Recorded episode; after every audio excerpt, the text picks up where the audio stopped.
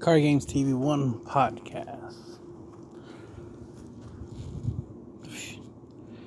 Uh, best of one, competitive play, um, time rules, um, you know, uh, winning strategies. I think that's what this will be. Mainly about like winning strategies, or at least best of one and best of three winning strategies. Because the goal is to win, right? People want to win. See, in casual play, we know the way to win is to, I mean, there's a couple ways to win, but typically the idea is to deal 8 damage to your opponent, and that determines who's the winner. Um, if you play more than one game, then it's the whole best 2 out of 3 thing, right? And that's about it, right? The most basic level. Then there's the, you know, uh, how you win, right? Other than, you know, dealing 8 damage, you can win through a auto win con effect, a milling your opponent out, right?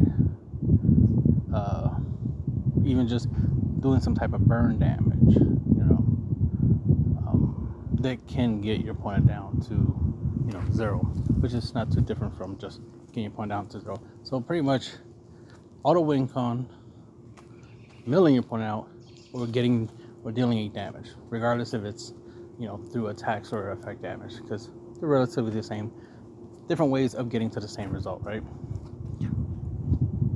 Um, technically, there's a fourth way of winning, and that's just your opponent conceding. Your opponent just, you know, uh, accepting defeat, surrendering, whatever you want to call it. Nice scooping. So that's technical fourth way you can win at well any card game, especially if, if the card game has the whole uh, you lose when you run out cards rule. There's like maybe one or two games that don't have that as a rule because the idea is you take your drop or graveyard area, shuffle, and just keep on playing the game until there's a winner, right? But other than that, most card games like this one do have the deck out rule. So, so auto win uh, dealing your 8 damage or milling them out is the three things you're going to try to do, or at least the three ways you can win the game. So, when it comes to time rules, right? The fact, or competitive play, competitive play uses time. Now, me personally, I don't play with time. I am going to start making a habit of playing with time because that does matter. Um, I'm gonna need to start using a timer when I play, so that way I can, uh, you know, get into the habit of being able to do but so much in a short period of time. I mean, it's a challenge, right? Uh, the fact that there is a time limit makes it where my moves and decisions and plays and deck building has to be on point just to take that to account. Normally, I don't take time to account because of the fact that it's like uh, the whole idea is just to get to a certain point in the game where I can, you know, pull off my win con. You know, so the game, the time, right? The game is not over until the game is actually over, and that's the, the determining factor of time for me. But the fact that we actually have an outside element, aka time, right? You're allotted a certain amount of time, whether it be 30 minutes, 40 minutes, or an hour, right? 60 minutes to play. I was in a duel for about two hours. I ended up being the winner because I bailed my opponent out. But the thing is, is that the match shouldn't have taken two hours to complete. Personally, I don't like things taking too long anyway. 30 minutes, you know, at most, um, even 45 minutes. An hour is reasonable, but I'm just saying, at least because it's about what 15 minutes per game, right? Best of three. If, if you're doing best of three, it shouldn't take uh, more than 45 minutes to to play three uh, three three games at mo- at most. If three games end up happening to be a thing, but you know, like I said, time is time. So with that being, you know being said, you know keeping that in mind, time, then you need to try to play strategies that don't take too much time to to play out. Or if you're gonna play a strategy that does take a long time to play out, like let's say you're you're doing turning tides and you're not ramping, so that means you're hard casting turning tides on turn seven, which is going to take a lot of time. Because let's say hypothetically it takes you five minutes per turn, right? And you need you need seven turns in order to play your turning tides. So five times seven is 35, if I'm right, right? Six times five is 30. Yeah, 35. 35 minutes. And if you're playing best of one, well, you're only allotted t- typically 30 minutes for a best of one match. So that extra five minutes, aka that extra turn, you're not to get. Right? And that's if you're if each of your turns is taking that long. So that means you have to divide that with your opponent, right? So that means you have to take no more than two minutes and two and a half minutes for your turn, two and a half minutes for your opponent's turn, and vice versa, just so you guys can try to get 30, 35 minutes. Well, obviously, 30 is the most you can get, unless uh, sometimes you do get the extra five minutes for like overtime. So they tend to sometimes give you five minutes overtime. So mathematically, it does add up to um, 35 minutes for you know, best of one. But it's the fact that you and your opponent have to literally use at most, at most, two and a half minutes. At most, each. Which means if slow playing is a factor, well, that's drastically reducing the two and a half. Okay, the two and a half um, minutes, right? Because if it takes you three minutes for your turn or four minutes for your turn to conclude, you know, that's a lot of time being wasted. So, like I said, because time is a factor, everything, time is against you, right? Time is against you. So, having a strategy like that, so you might not want to go that route. Even though turning tides can, get, you know, get you a lot of W's, you don't have that much time for. More reason why you should be ramping if you're going to play turning tides, right? That we can do a maybe potentially at earliest a turn four turning tides um, turn five is plausible. Turn six, you know, can be a little typical if you can ramp at least once, but ramping twice means turn five, ramping three times, at least turn four. So just depends what you're playing that can help you ramp up that fast. So I think Super Saiyan 3 Goku with, with Majin Fire West Supreme Kai can at, can get you a turn four turning the tides if I'm right. But anyway, yeah. Well, if you get too much in the fires, you probably can. I'm trying to remember. Does it take three or four turns for you to get six energy with Super Saiyan 3 Goku reboot? It's been a while. Gotta look at the leader again. See how long it takes to get the all six energy plus Majin Fire. So that way she counts as the seventh energy for turning tides. But anyway, when you have a strategy like that, you have to consider, you know, time. You gotta consider if your opponent takes too long on their turn, right? They spend five minutes per turn. So that means if they that means in four turns, if they take five minutes per turn, four four turns, that's 20 minutes that they're they're burning from a 30 minute round which means you only got 10 minutes to win or to at least put yourself in a position to win. So with that kind of stuff being an issue, the fact that we don't have every turn, you know, uh, measured out time wise, you know, where no one can take longer for their turn than they should. Um, because of that, you're gonna have to take into account this. Like, yeah, probably gonna have to play a strategy this a little bit slower, or still have the strategy, right? The win con of, you know, turning the tides and whatnot, but having alter- alternative strategies to get you a W anyway in case you can't achieve your win con? We always call it, you know, a backup plan. It's like you have a backup plan or at least a backup win con.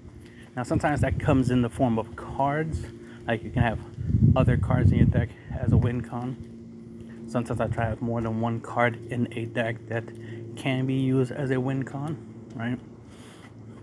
Sometimes I try to make, uh, try to have the leader be my my finisher, for example. Right, I'll try to have a battle card or two as a finisher, a unison as a finisher, as an example, maybe even an extra card as a finisher, like catastrophic blow or something like that, right? Try to have something that could potentially help me, you know, finish out the game. But if I can't get, play those cards, and most of those cards aren't that cheap. Most cards that are capable of being finishers, capable of being used to, uh, you know, um, finish the game in your favor, tend to be five costs and higher on average. Some sometimes there's some four drop cards you can use as a win con, but I notice mathematically there's most cards that can be used as a win con tend to be five costs and higher. Even some unisons where uh, in order to use them you need to minus four in order to get their you know ability to get really strong and have double strike and dual attack and all these extra benefits, right?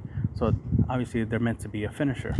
But if you add the fact that in order for them to stay on the field, they need to at least have one marker, then you then when you have to take into account the four markers you got to remove, plus you need a marker for the card to stay on the field so you can attack. Then that means you need five markers, which usually means you need five energy. Could you play for four energy and then attach a second copy to give it a marker so it has five markers? Then yeah, that's that's one way to reduce the cost and be able to play a turn five play, right? Unison finisher on turn four. So there is a way to play it a turn sooner than later. Or you play some ramp strategy and play it play your finisher on turn three or whatever, right?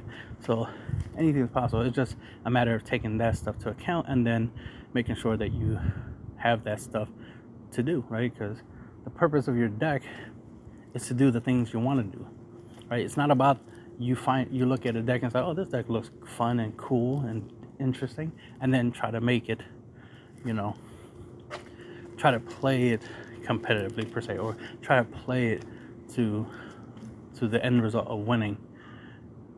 What you're really supposed to be doing is thinking about how you want to win, how fast you want to win. You know, uh, that's where the whole you know, burn or aggro or a mill or even an auto win, right? Thinking about which one of these ways you want to win or you want to use multiples, like you might want to use um, an auto win con, con with a um, mill strategy.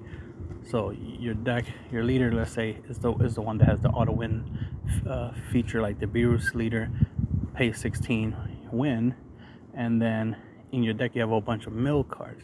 That way you're using you're trying to mill your opponent for game, but if you don't succeed, as long as you can get 16 energy, hopefully you're playing ramp cards, right? 16 energy, then you can just use your auto win con. So you have at least two ways you could potentially win. Technically a third, which is just dealing your opponent eight damage. But if you know like I know, you should know that dealing the last two damage is the hardest in this game um, because combo is a thing.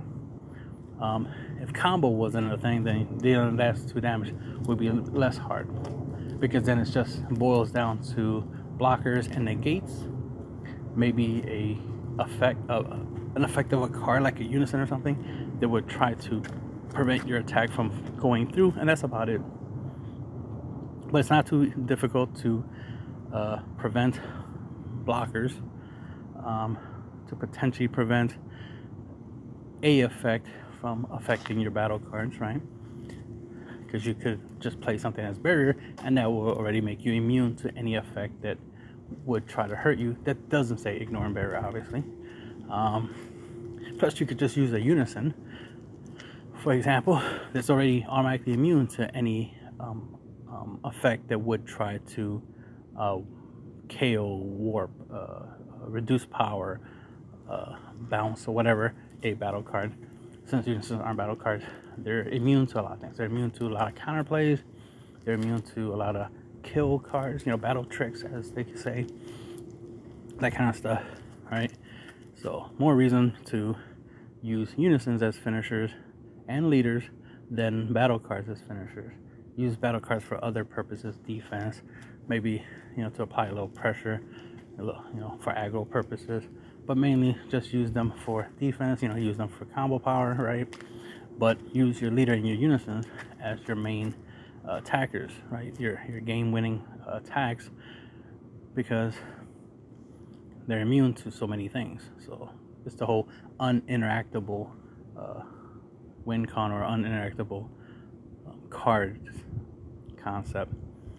Um, and the same goes for like an extra card, like Catastrophic Blow, for example.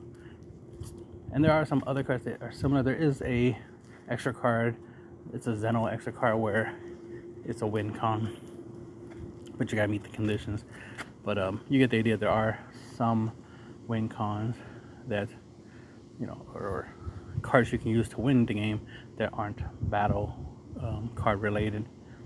Um, so obviously these are things to look into and to keep in mind, especially when new sets drop. I'm always looking to see if there's a new potential win con, preferably that's not a battle card, so that way it has a better chance of being a win con because it's you know the whole uninteractable. So definitely always interested in leaders that are finishers, unisons that are finishers, extra cards that they can, you know, they can finish the game, you know.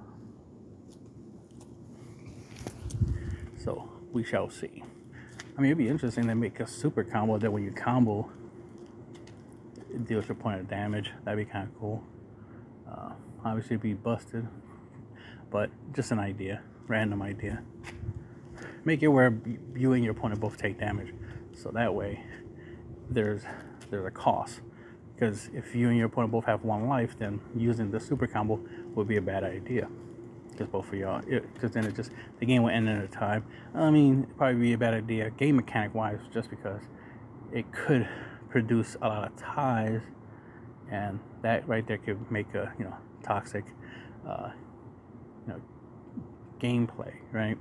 And it's like, oh no, this shouldn't even be in here because it just keeps creating th- this scenario where people are tying on purpose just so they can try to get W's through tying or some ridiculousness.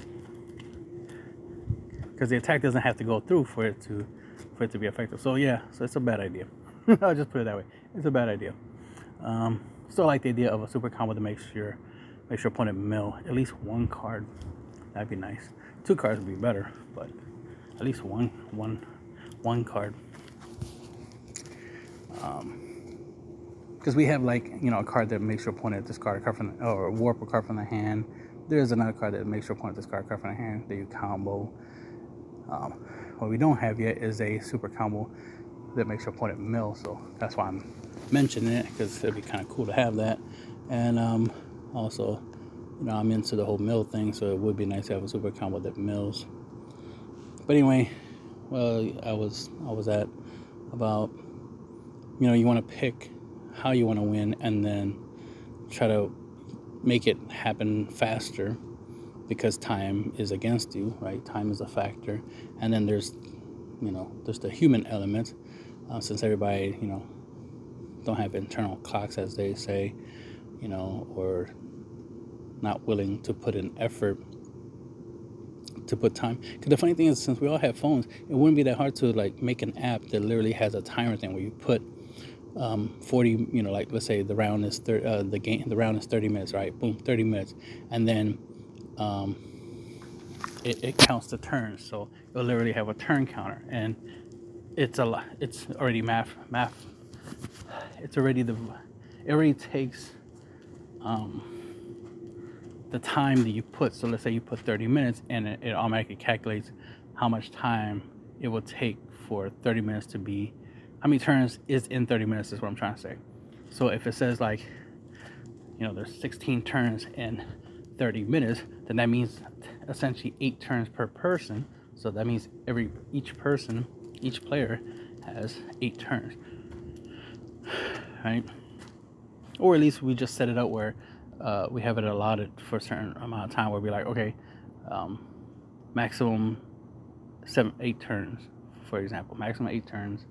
Obviously, that won't. That some people who be like, oh man, but I need my my strategy is a turn ten strategy. It's like okay, but this is a turn eight uh, format right now, right? It's like you only have up to turn eight, so you better find a way to ramp that 10 drop so you can play it on turn eight because you're not gonna get to turn turn 10 to play it. So you better you better try to win win sooner than later, right?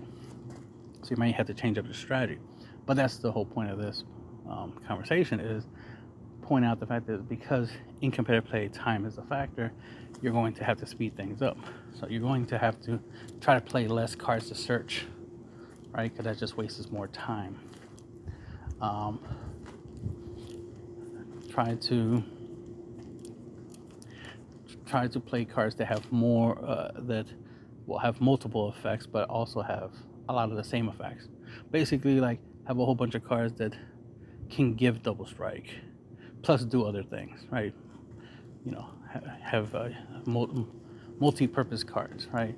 Like in my aggro deck, I have Champa and E Supreme Kai.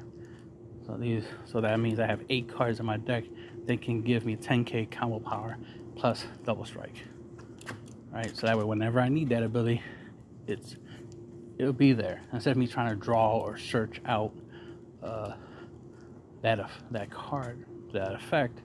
Especially if I, you know, I see some people only play one Champa in their deck. It's like, all right, so he's their own, but I, would rather see that card more often than not because early game, especially turn one, turn two, I want to deal a lot of damage. At least the first four damage because it's the easiest. I want to do that much damage in the first two turns because after turn two, it's going to be harder to do damage. So, especially if my opponent draws a whole bunch of cards, and if they draw more than me, and they have a strategy where they're always out hand sizing me, then that drastically reduces the chances of me winning through attacks. That means I have to change my strategy. Since they're drawing a lot, then I have to switch to milling them out. Right? And especially with the way the game is right now, the player base, I should say, are leaning towards more, you know, draw heavy uh, deck strategies, and they even play uh, like low card counts, like less than 55 cards per deck.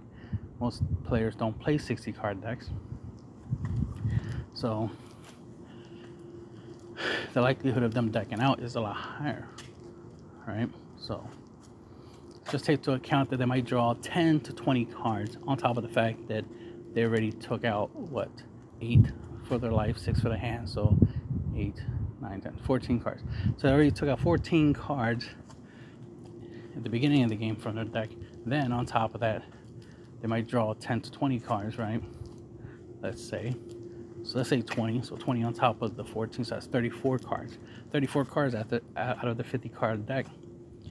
Well, I mean, they're 50, let's say they're 54 card deck, which means they have 20 cards left in their deck. So you gotta so you got to mill them for 20 cards, you know, to mill them out, right? And that's if you have a mill strategy. If you don't have a mill strategy, then it's just a matter of oh, stalling until they do mill, you know, deck out, right?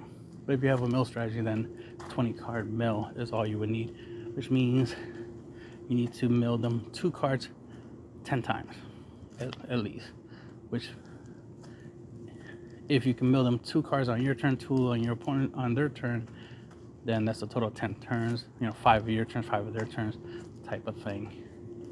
On top of what, you know, they're already doing to themselves, which is drawing 20 plus cards anyway, as an example. So I'm working on a Janemba deck, so obviously I'm doing those uh, those calculations for that for that deck. Um, I definitely would like more cards that, that, that says my opponent draws cards, like draw two cards, draw three cards type stuff. It'd be kind of cool. Shit, it'd be cool if a super combo lets my opponent draw two cards. I know that sounds counterintuitive. Some people would be like, oh, that's a stupid idea. A super combo that lets your opponent draw two cards. Like, uh, not for me. You know, drawing two cards, it, to me, it's similar to um, them milling two cards, right? Granted, milling two cards would be a better effect, right? Um, and most people will agree that milling two cards is better than letting your opponent draw two cards. But hey, each their own. I, to me, it's the same thing regardless. But whatever. So we need to speed up our strategy. We need to make sure that whether we're playing best of one or best of three, game one in best of one or best of three is the most important uh, game. Game two, game three, a little irrelevant, right? But game one is very important. You need to win your you need to win your game ones at least. You know, especially in best of one, all you have is game one, so you definitely need to win that if you want to win at all, right? If you don't want to win, hey, you do you. but if you want to win, you gotta win uh, game one, in best of one and in best of three. And there's a couple ways of doing it, and of course, what I'm saying is, is keep that in mind because I had a couple of scenarios where very low in cards. They had like my first round opponent had three cards left in their deck, and I'm like, hmm, just just just three just three just three more turns, three more turns. If I can stall out for three more turns, they would deck out. Or if they attack one more time, Oceanus effect would trigger and they would deck out. And that's before an attack could even, you know, be successful. So I will win just by an attack being declared. So I'm like so close, so close. Three, three cards left in the deck, so close. Um, had another scenario where I think my opponent ended up with two cards left in the deck because they had like six cards, so they still had one attack left um, that they could do, and they made the most of that attack. No, I think what it was is they he decided yeah he decided not to attack. He's like okay I'm gonna just end my turn. It's like all right cool. Um, he didn't want to risk it for the biscuit as they say right. So, but that's the thing. He had six cards left in his deck. Another opponent had three cards left in his deck. It's like, hmm, if I only had you know, Janemba, Unison in my deck, right? If I if I had a mill strategy or anything, you know, if I had some way of making my opponent uh, lose the last two, um, know, I mean, lose the last cards of their deck, I would win just with that alone. But the other factor to take to account, and since I don't keep track of time, which I need to make a habit of doing now, obviously, um, keeping my opponent's life lower than mine. And I already typically, especially on average, get my opponent down to two life by turn three or four. So um, all I have to do is just keep my defenses up, and I could just win in. T- I could just win in time. Now I prefer to win by dealing my eight damage. I have no problem with uh, winning through my opponent decking out and whatnot. You know, right? These are these are legit, you know valid win conditions. But winning just because I just so happen to have more than my life than my opponents, like it's just funny of an idea, considering the fact that I've always uh, had high life. Um, ever since I started playing the game, I always was very defensive of my life, always trying to make sure it doesn't take hits left and right. I'm always trying to defend it, so I always tend to have high life. Part of why I stopped playing the super combos, you know, um, a year after, you know, starting to play the game, right? Because after a year, I was like, I don't really get to use the super combos. Like, I don't, I, I, I typically have five or more life by the time the super combo, by the time I need the super combo. I was like, right now, it'd be nice to use the super combo for me to go for game, but I have five life. I can't play it. And that's the thing. Now, of course, some people will be like, well, then for all that, you should just, you know, let yourself go down to four and then they'll, they'll be useful. Yeah, but that's not how I play. Could I do that? Yes, of course. I could allow myself to get down to four life so that way they could be useful. But I just think that's just a bad idea. Just like just seems weird of you know just just to make a card like that uh, especially it's it's the other thing is that super combos are pretty random. There's no guarantee that you know just because I'm using super combos doesn't guarantee me that I'm gonna win. Um, like I said, I've played it, played super combos a lot. Um, you know, different types. Obviously, the multicolored ones are my favorites, but you know, and, and they never really guarantee me victory. I mean, they were helpful. They got me close or something, or I did win, you know, but it, it wasn't it wasn't guaranteed, and that's the thing for me. It's like I want to win. I want to win when I want to win, right? I have a strategy that once I pull off the strategy, I'm I'm guaranteed to win. I don't want to be in a scenario where it's like I could win. It's like, nah, I want to win, right? I don't want to be in a scenario where I could win, right? Just like I want to be in a scenario that I could lose, right? A scenario where it's like, you know, right now I should be in a winning position. I go for a game and then end up not, you know, getting game just because of randomness. And for me, super combos are part of randomness. And unless you know how much combo power your opponent has in your hand, that's what you try to do the combo math to, to at least estimate estimate how much combo power they have, or use the open hand strategy and literally look in their hand and be like, okay, I know exactly how much combo power you have.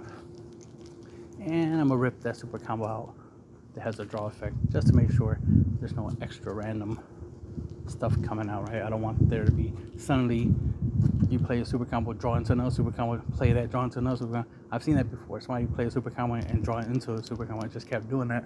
It's like, damn, the odds of you getting your super combos like that back to back. You know, and that's the thing. That's what that's the whole point. It makes it adds a level of randomness, and I don't want random randomness when it comes to determining if I win or lose. So I try to mitigate anything that is random, anything that could potentially be random.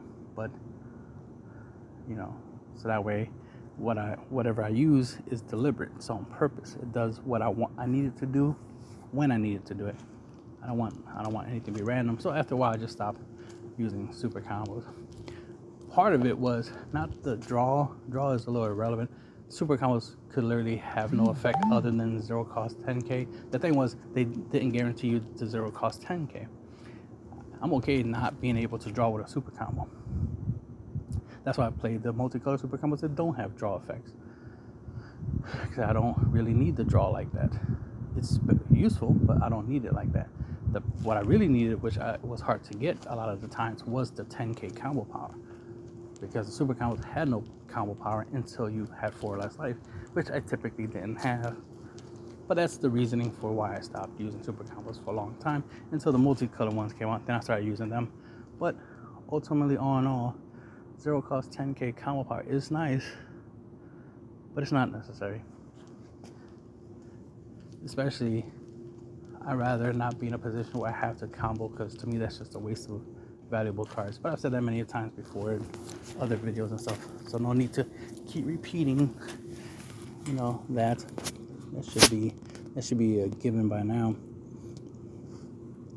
But you know, I'm always looking for different ways to win because we already have certain established uh, win cons, right? Certain battle cards you can use as a win condition, certain unisons, even certain leaders you can use as a win condition, or at least to build a deck that makes it easier to win, right? You know, for me, most of my go-to leaders is Bulma, Hatchiyack, Setu Zamasu. Sorry, Setu Zamasu. When it comes to needing a defensive leader, um, and you know, specific colors. So if I need a red leader that's defensive, then Bulma tends to be the pick, right? If I need a black leader that's defensive, Hatchiyack, right? If I need a blue leader that's defensive or anti-aggro, right? Then that's set to Zamasu. but if I need to, um, if I need to uh, ramp, obviously main ramping is mainly a blue thing. Um, I'm still waiting for them to make green capable ramping. Maybe ramp in a, in a different way. But anyway, um, then obviously there's there's some blue leaders that are good for ramping. Or if I just need the ability to um, untap energy after I tap them so I can play multiple cards in a turn, then obviously Soul Striker would be one of those options. And then the new Crimson Warrior would be another option when it comes to untapping energy. or any leader that when they awaken, they untap two energies will be like my go-to. And if I need, you know, the ability to untap that is not with a red, a blue leader, then obviously any other leader that can untap energy that's of a different color, red, green, black, whatever, would be stuff I look into. And the list goes on. Depending on what I need and what I'm trying to do, determines what deck I'm going to play and what deck I'm going to choose, what leader I'm going to play. This is why it's surprising that most people don't have like a list of leaders that they consider or that they're interested in using possibly for a strategy or um, um, what is it called uh, for competitive play, for example. You know, something that will make sense. Like for example, set one a Champa leader has always been a good leader. You know, and then they even made a two drop bottles for the for the leaders, so that way you can awaken, because the most useful part of that leader, it's his awaken side, because his awaken side has an active main, which is not once per turn, so it makes it powerful. That you can discard a card, active main, right, and give the leader or any of your battle cards double strike. That's any battle card. That even includes black battle cards. So you can so you can overwhelm for something that, uh, like for example, a good uh, strong overwhelm card to use with this effect would be um, Fu Banisher, something like that. Um, and he has the,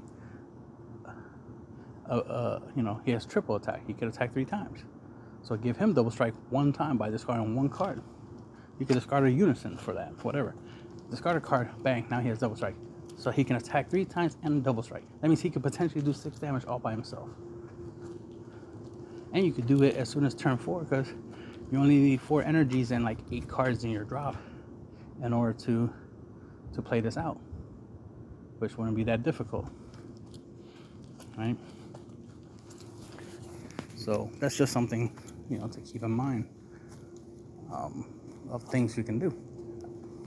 Obviously, you can play a whole bunch of cards in the deck that have dual attack, that are, you know, battle cards, obviously, and give them double strike so they can, you know, swing more than once and do damage. And that would definitely be useful against, you know, a deck like Hatchiyack, for example. Being able to give your battle cards that can attack more than once double strike so that way they can deal more damage or at least have the, the chance of dealing damage at least once would matter. Because the idea is to do 8 damage, right? You only need to do 2 damage, right? 4 times in order to win, right? Because that's 2 times 4 is 8. Uh, 3 times 3 is 9, right? So if you have triple strike, then you just you just need three attacks to go through of triple strike to win. Um, quadruple strike, obviously, you only need two attacks. And if they create something where the thing deals eight damage, then you just need one attack. Granted, we have something similar to it, which is Victory Strike. So, you know, this is the kind of stuff that, you know, we're looking for and thinking about that would be useful for helping, you know, get us the W's, which is which is our main goal is W's. So that's why I'm always focusing on the game itself. You know, understanding how the game works, understanding understanding why the first four damage is relatively easy, and it's like no matter whether I'm playing or somebody else is playing, it's like yeah, on average, most people deal four damage at most on average. I be seeing a lot of gameplays, and it's like, yeah, took him five turns, but he dealt he he did four damage.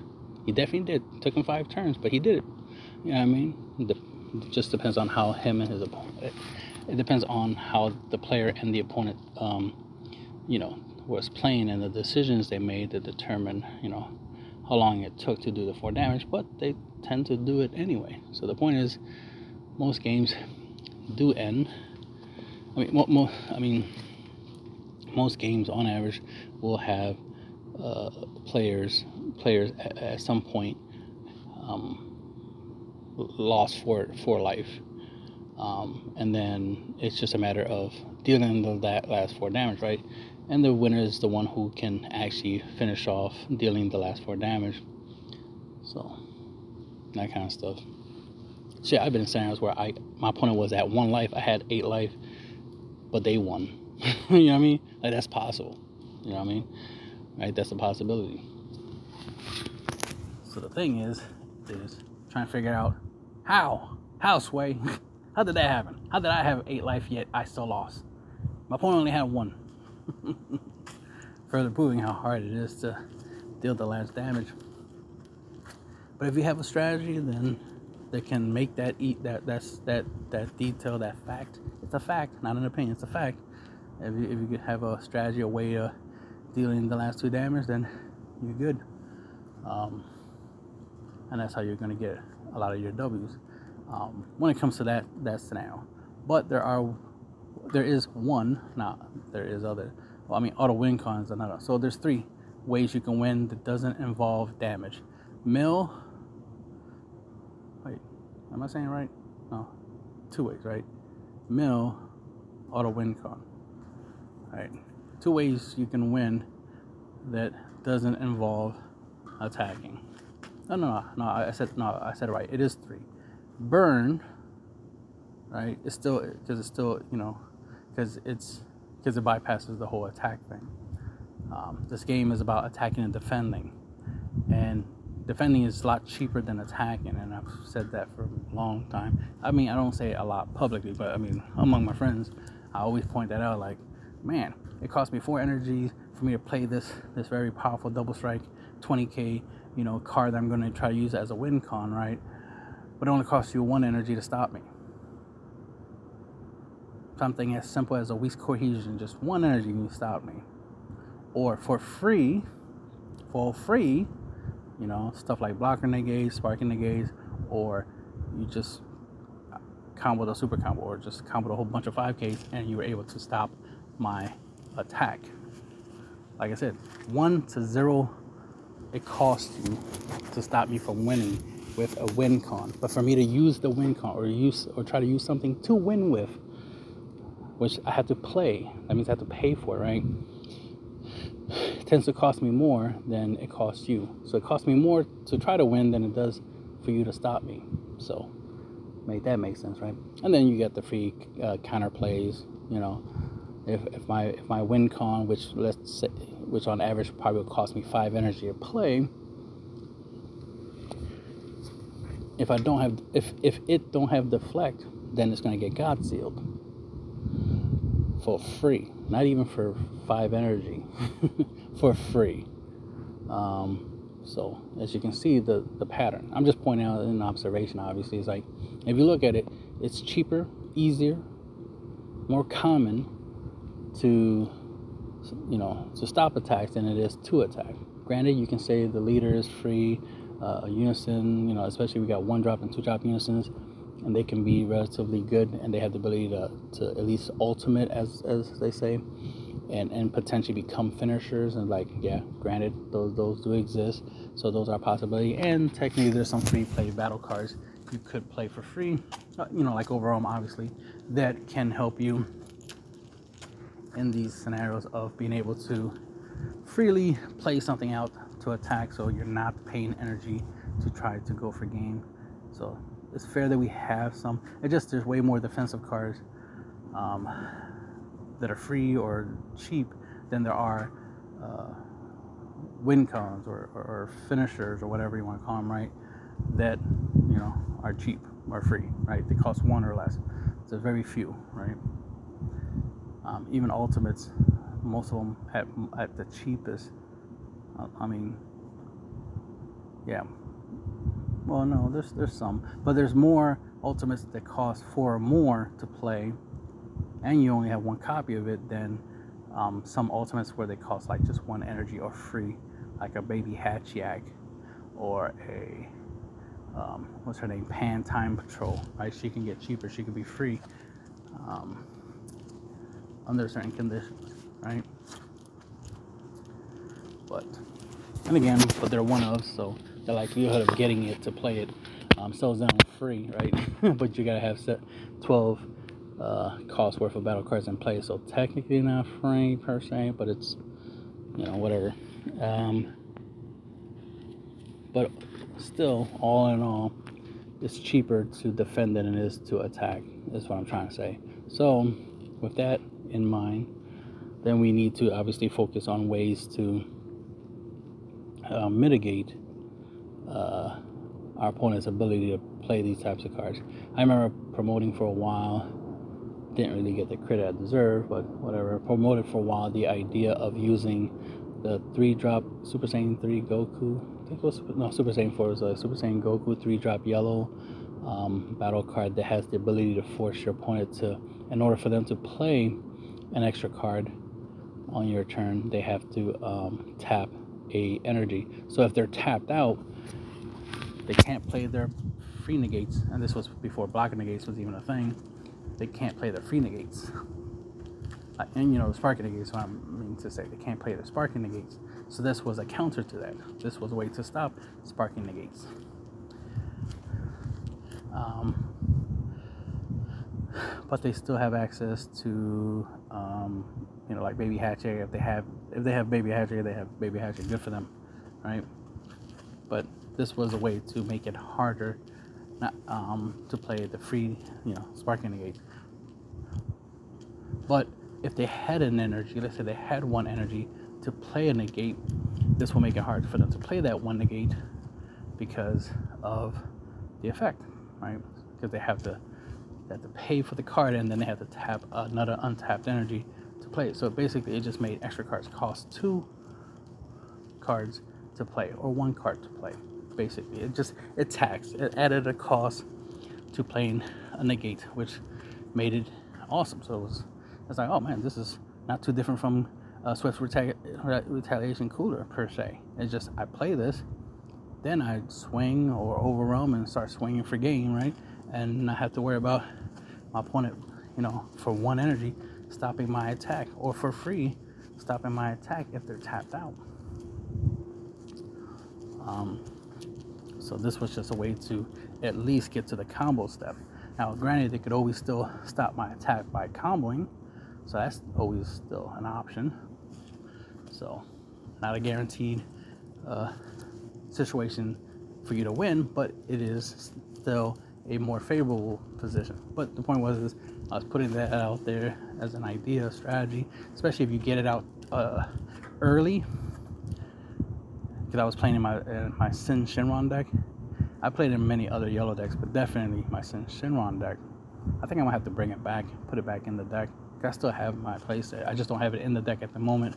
Um, but I could put it back, and I could put Swift's Retaliation and just have like eight cards in my deck that can increase the possibility of preventing a flying nimbus or something like that, or violent rays or something similar to that, stopping me from being able to, you know, go for game by paying six. So that was part of the strategy was to make it where once I pay six and I start swinging, I don't you know get violent rays or um, something similar to that. So that was the idea. That was the theory behind it. Um, it did catch on. People used it, blah blah blah. But you know, like I said, I didn't get the credit for the spice, as they say, or whatever. At least people were using it, so that alone made me happy. It's like, yes, people seeing the value in the card. That's awesome. People are using it. That's what I like to see. It makes the game more interesting when people are trying to do better in the game, which is part of why I share my ideas. Because one, I have these ideas for a reason, so I can get you know more W's in the game, right? I'm trying to solve problems. If I'm having a problem with my opponent playing negates for free, like sparking negates, for example, and now blocker negates, um, then yeah, I will want to use something like that to help me fight against that situation to reduce the possibility of that, um, you know, stopping me from from going for game. Especially if I have a win con that requires me to attack. But burn and mill or auto win are the other ways I try to circumvent the whole attack defend thing, uh, or just defense in general. Just it's like I need to bypass my opponent's hand, as it were because the bigger my opponent's hand gets, the harder it get. The, the the higher the defense is, which means the harder it is for me to deal the last two damage, right? Which is why we say the last two damage is the hardest, because by the time you get your opponent down to two life, whether it's fast like how I do it or slow like how most other people do it, your opponent is gonna have a huge hand size unless you rip their hand away right? And we do have ways of doing it. Turning tides being one of them. Dealing the last two damage is very hard when your opponent has a huge hand size. So, and hand control, uh, it's not that strong in those scenarios unless it's, you know, a sell strategy where you reduce your opponent's hand size down to three, or a uh, turn into tides or something similar to that, right? So that's the whole no hand strategy. Just like, yep, these hand sizes are getting out of pocket and it gets harder to deal the last two damage. And if it's hard to deal the last two damage, what's the point, right? What's the point in playing if I can't guarantee that I can deal the last two damage just because of the game mechanics, just because the game state as, as long as my opponent has a whole bunch of cards in their hand, the likelihood of my attacks going through is slim to none. And that shouldn't be that shouldn't be the case, right? Like not saying that you know, we should restrict our opponent from having a maximum hand size. Yo, imagine they had that. Um, imagine if, uh, like, because if I'm right, yeah, Yu-Gi-Oh still has that maximum hand size thing where at the end of your turn you gotta drop down until you have, you know, a maximum of six cards or something like that. Imagine if they incorporate that into into this game. Woo, woo, that'd be interesting. Um, I mean, Syn Shenron players will like it because they'll deliberately draw a lot, just so that way at the end of their turn they drop a whole bunch of Shadow Dragons to the drop right? Uh, or yeah, a whole bunch of you know dragons. Yeah, it is shadow dragon. A whole bunch of shadow dragons into the drop before their turn six, right? So that'd be funny. Something to think about, but yeah, you know, um, the game would definitely be different. I mean, something I would like to test out, just test out like how the game would be. Would it be any different? Would it uh, make the game easier per se, right? Would would the last two damage be easier to to do attack wise, so you wouldn't have to resort to milling your opponent out, um, burning them for the last two damage, right? Or um, uh, what is it? Or win through time rule, or you know by having more life than your opponent, or uh, let's see. Like casual, you can have a maximum hand size, but I think I mean, you can have unlimited hand size, but imagine if they incorporated that. They made it where you have a maximum hand size competitively. Would that make competitive play faster? Make it where it, yeah, your opponent can draw like 30 cards in, in a turn, hypothetically, right? But they don't get to keep that. Right, so they can draw a lot, so that way they can try to get to certain, you know, cards that they need, certain, you know, you know combo pieces for their their strategy, that is fine. But to keep all that combo power, right? All those negates, right? Those cheap and free negates, right? That'd be too much. So to balance it out, to make sure that you know that one deck is not by default stronger than another deck by the hand size. Maybe I should do that. Make a post about that. Should you know Bandai um, at least competitively, um, introduce or add uh, maximum hand size. Right? That'd be interesting, just as a as, as an idea. Um, me, I, I, like a challenge, so I, I rather figure out right ways to win the game. But logically, you know, you want you know you want to be able to, um, especially in a game where comboing and you know is a thing a maximum hand size will make things a little bit more fair. Ironically, there is a card that I'm playing with in my Janemba deck because I'm doing hand con- uh, hand control.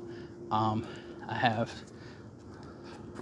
st- ready to strike, something like that, ready to strike, uh, or first strike, Piccolo, something like that, and he already causes my opponent um, hand size to reduce down to six. I also have a uh, eight drop Gogeta in my Zamasu deck that reduces my opponent's hand size down to three at the end of their turn. So these are effects that at the end of my opponent's turn, you know, causes them to have a maximum hand size by reducing their hand size. So, right, that's a, that's that's a factor. That's something interesting. And there are some effects you could use to reduce your opponent's hand size from 30 to, to at least 11 cards, right? Uh, those are some weird effects, but ironically nowadays they would be a little viable.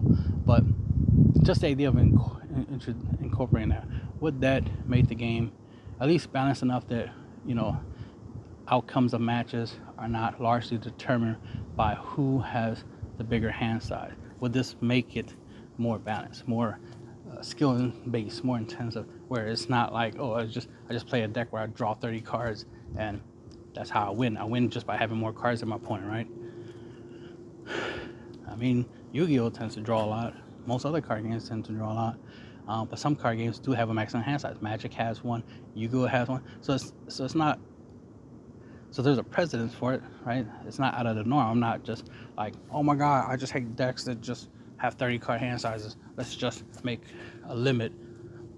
Something that's never been done in other card games. Like, no, I'm just saying, like, hey, other card games have have a maximum card hand size limit. So you know, let's see. You know, at least hypothetically, would this be um, something interesting, you know, for the game? Would this make it uh, fair, balanced, whatever people want to call it? You know, in a just-in-case scenario, right? Oh well, we'll see. And that's the end of the podcast.